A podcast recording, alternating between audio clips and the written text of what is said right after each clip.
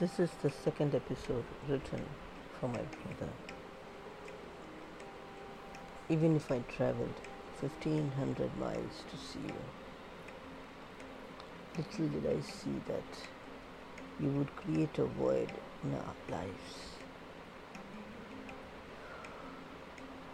A gentle breeze, a gentle smile, a gentle walk, the little talks we always shared as a family will remain in our hearts forever, dear.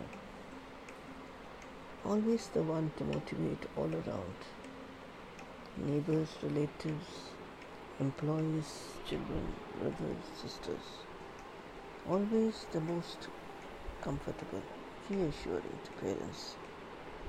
The strong force within your soul. You're so divine, so honest, so true. Just suffered the iniquities and injustice as your love was never appreciated.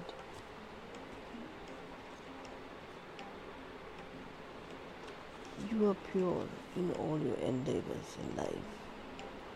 Each of us never once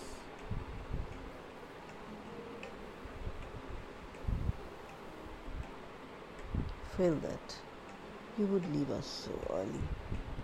Yes, you are in a much peaceful place. We know that.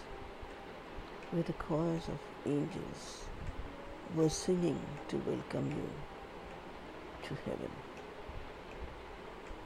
I'm sure you are the most affectionate angel there too